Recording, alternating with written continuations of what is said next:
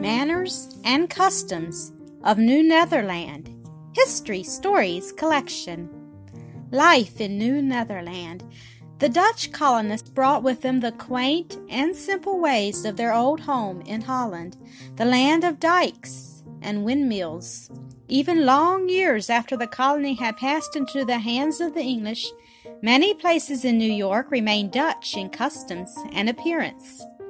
New Amsterdam looked for all the world like a city back in Holland. The houses were built solidly. They stood close to the street and had high, steep roofs with gable ends that were like series of steps.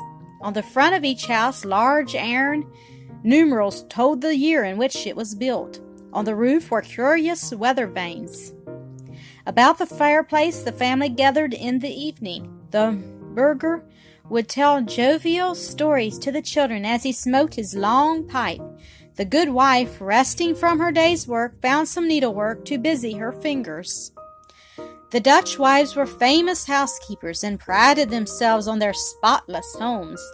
They scoured and scrubbed from morning to night, but they also knew, knew how to make doughnuts and crullers and to cook good dishes that made their husbands round and good natured and their children rosy and plump.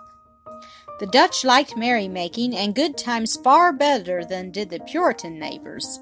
The big brass knocker on the door, shaped generally like the head of some animal, was kept busy in the afternoon by people coming to drink tea or coffee. A great copper kettle hung in the fireplace, furnished enough drink for everyone, and sweet cookies were always on hand. They celebrated many holidays.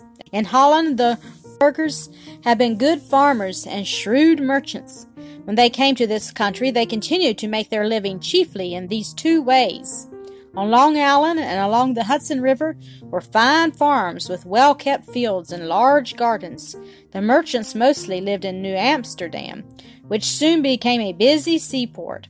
Here many sailing vessels lay at anchor and exchanged their cargoes for the products of the Dutch farms and of the Indian trade. From the small beginnings made by these Dutch merchants has grown the largest city of the Western world.